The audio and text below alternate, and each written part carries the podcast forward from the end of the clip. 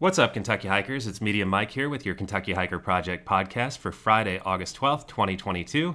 This episode is benefiting Kentucky Natural Lands Trust, a nonprofit organization whose mission it is to expand our public lands. And we're going to help them out with a thousand bucks so they can add another acre for the good guys. That's us. On today's episode, we're going to talk Raven Rock and Red River Gorge, downhilling the steeps, and being considerate of others while we're out there on trail. Today's episode is not sponsored by Hiker Drip. There are all kinds of drip to be had out there, from diamonds to gold to Bentleys to rolls, but when you're out there on trail, there's only one drip for you Hiker Drip. Formed from pure sweat born of Kentucky's summertime heat and humidity, Hiker Drip will have your skin glistening. Look your best by getting Hiker Drip on a steep trail near you. All right, so today's feature hike is Raven Rock in Red River Gorge. Um, this has been on the list for quite a while, but I've avoided it mainly because I'm not a big fan of metal railings. so LaFonda had hiked this a month or two ago with her girlfriends and said it was awesome. And so um, I was heading down to the Red River Gorge United meeting, and this just happened to fit the bill in terms of time and mileage.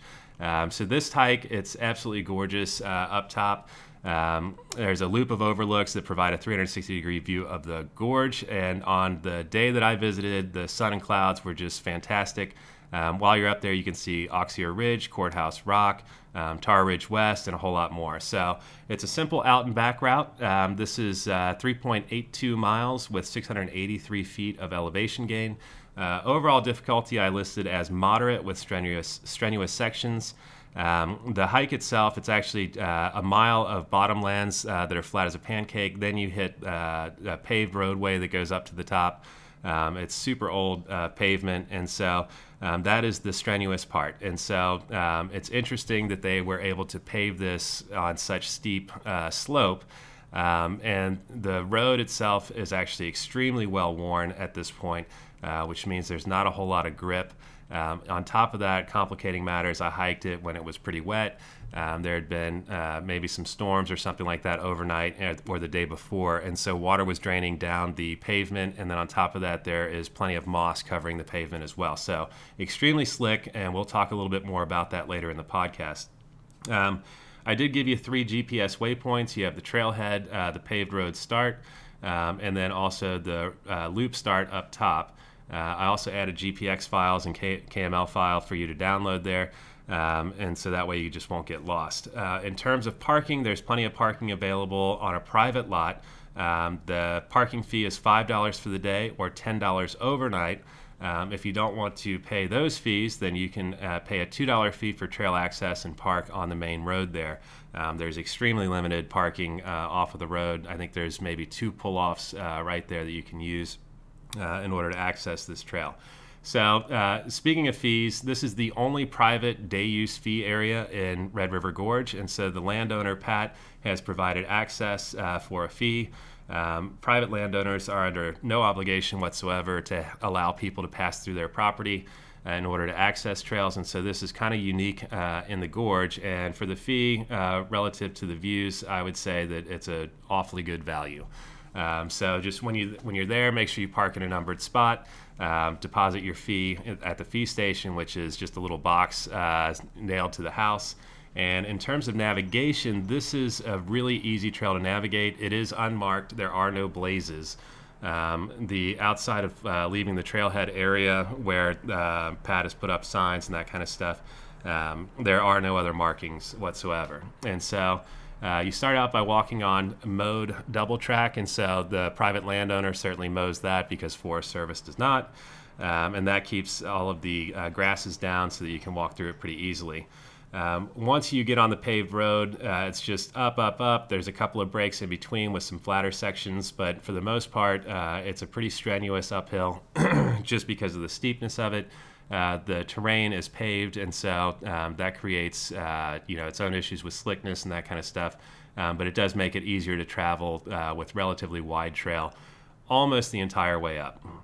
All right. Now, I did make a few notes for future visits. Uh, I do plan to come here after a good snow. Um, and so I think the views up top would just be outstanding, uh, covered in snow. Uh, I'll definitely bring micro spikes uh, and all the other gear that I take for uh, snow hiking.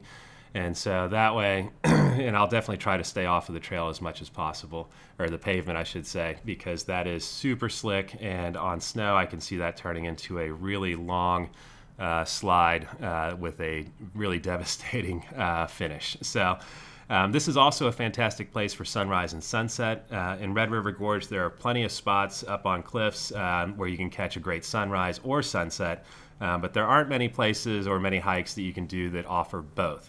And so this is something that I'll revisit this a total of at least three times once for the snow, once for sunrise, and another time for sunset. Um, in terms of private property, uh, the one thing I did want to add here is that um, just be respectful when you're there. Make sure you pick up your trash. Um, you know, don't uh, you know, don't park there for free and just do a free ride. Um, ultimately, this is private land, and at any point in time, uh, access can be uh, cut off. And so, if you're respectful, these rights of way and that kind of stuff that private landowners provide, um, they will continue to be there. If you're disrespectful or you know, uh, create problems, then sometimes uh, access can be lost. This has happened a number of times uh, along Sheltowee Trace and then also on Pine Mountain State Scenic Trail. so, um, as far as uh, risks and that kind of stuff, this is pretty typical. There's uh, plenty of poisonous snakes around copperheads being the most common, but timber rattlers are also available, uh, are also known to be out there. Um, it is a black bear area, so just make sure you use safe food storage. And of course, at the top, the reason that it has uh, railings around the entire 360 degrees is because along that entire 360 degrees is a cliff. And so just make sure that um, if you're hiking this, you know, keep the kids close and um, make sure that nobody uh, gets too close to the edges uh, or slides underneath the railing. All right. Um, and then, as far as a little bit of trail history, um, this uh, this particular trail used to be home to a hang gliding uh, competition. And I pulled up the news article a long time ago. I wish I would have saved it uh, or could find it now. But uh, the story basically goes that two hang gliders uh, they were there for a competition over the weekend. On uh, one of the days, you know, somebody you know basically you know jumped off and then had a bad landing and died. And then the second day, uh, the same thing happened, and so you had two deaths uh, in the span of two days. Um, it was uh, you know covered in the news. I think the Lexington Herald is uh, is the newspaper that uh, that I found that had that story, and so uh, it certainly is very dangerous. I you know hang gliding, paragliding, it's uh, it is uh, prohibited in national forests now, and this is part of the reason is because you have people jumping off, and I can't really think of any place that's a really great landing area there either. So I think you'd have to be a little bit on the uh, crazy adrenaline side in order to even consider doing something like that. So anyway, so that's Raven Rock. It's uh, fantastic views, 360 degrees. You can't really beat it. Uh, in terms of that. Uh, the hike up, it's easy you know, and then just has that steep uh, section on the way up and on the way down. And so, you know, overall, I'd say it's a fantastic hike. Uh, I'd give it all the five stars and, you know, all that good stuff. All right, so the let's move on. So the uh, Kentucky Hiker Skills segment is not brought to you by Personal Space. While copperheads are the most common venomous snake in Kentucky, they never, and I do mean never, bite hikers who understand, respect, and most importantly, observe personal space. You have your space and they have theirs. As long as you keep it that way, you'll be copperhead bite free all your days on the trail. Personal space. It's not just for humans, it's for copperheads too. It keeps hikers alive. All right, and so on our skills segment, let's talk a little bit about downhilling the steep. So a lot of people don't really think of, you know, the act of hiking, the actual physical part of moving your legs and your body over terrain uh, as a skill. A lot of people just think it's as simple as walking, and that uh, couldn't be further from the truth, especially when you're on a really steep slope. Um, Raven Rock, in particular, presented certain uh, kind of uh, unique challenges in a way because it's rare to have um, hiking occur on such a steep slope that is covered in asphalt.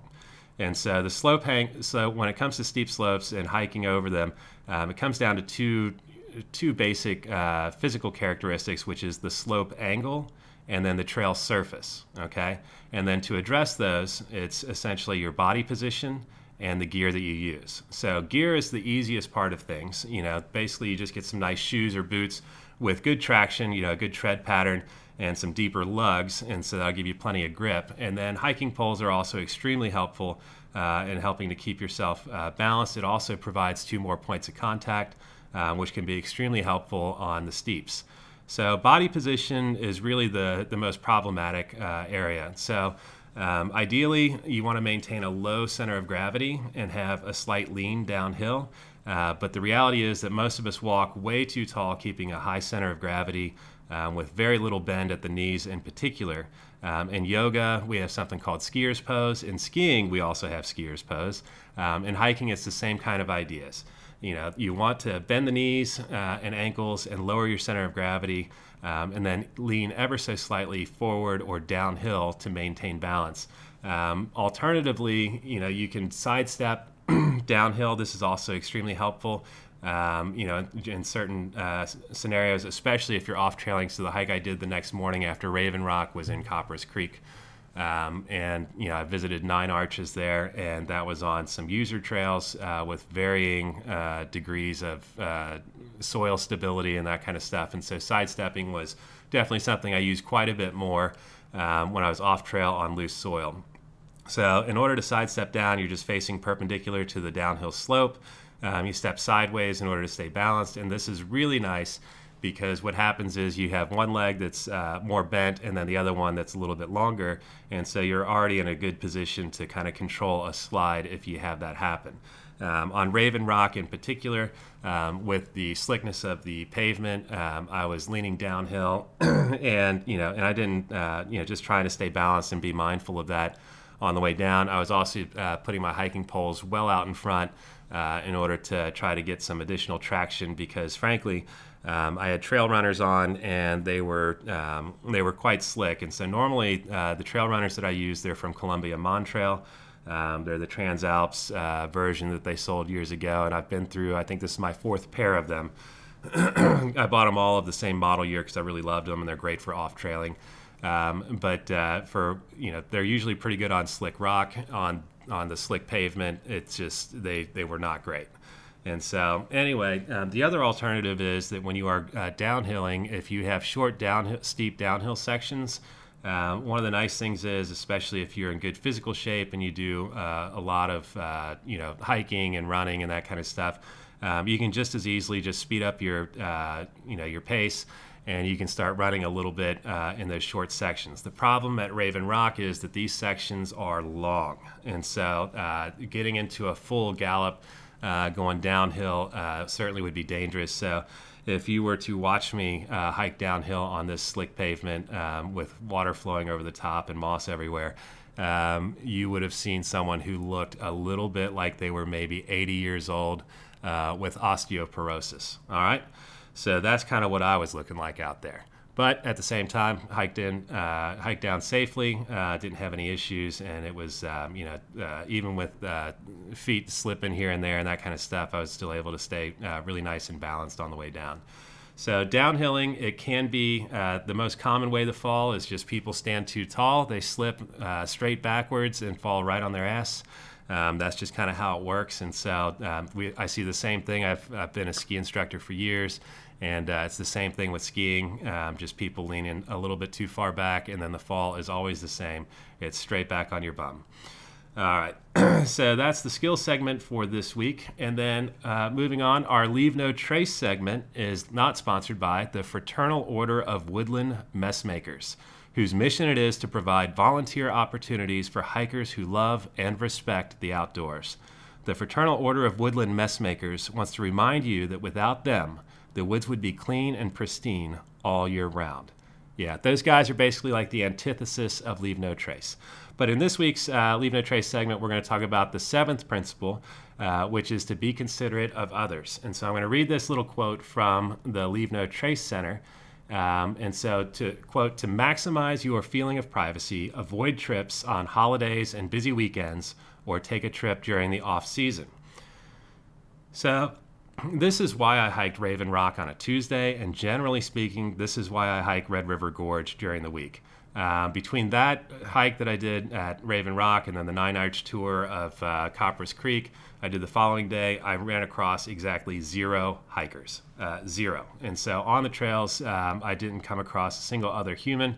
Um, which was wonderful. Um, these are popular trails and a popular destination, but on a weekday, uh, there wasn't a single other soul out there, not one. So, um, being considerate of others also means uh, considering when others are going to be out there if you enjoy solitude in nature as much as I do, um, visit some of these popular spots on weekdays. Uh, it might even be worth taking uh, a little PTO to enjoy a quiet hike out there um, and escape the crowds. Uh, alternatively, you can also hit up some of the less popular hiking areas around the Commonwealth. Um, Big South Fork and Pine Mountain have loads of hikes uh, that, even on weekends, are unlikely to draw a crowd. Um, and they're every bit as beautiful as uh, the more crowded paths in Red River Gorge. So, that's the podcast for this week. Um, just kind of give you a fundraising update. Um, the total donated to Kentucky Natural Lands Trust now stands at a big old $140. That's one Benjamin and two Andys, so that's 14% to goal, which is great. Um, so this has been the Kentucky Hiker Project podcast, and if you'd like to sponsor an episode, submit an ad, or give a shout out to one of your fellow hikers, go to the podcast page at kentuckyhiker.org/podcast and hit the sponsor an episode link. I can write the copy, or you can do it for yourself. Also, just real quick, in terms of the flood, uh, you know, please uh, check out Appalshop, A P P A L S H O P dot org, and uh, look for volunteer opportunities. I'm seeing a lot more volunteer opportunities down there to help with uh, cleanup and kind of getting people back, uh, you know, back to scratch, so to speak.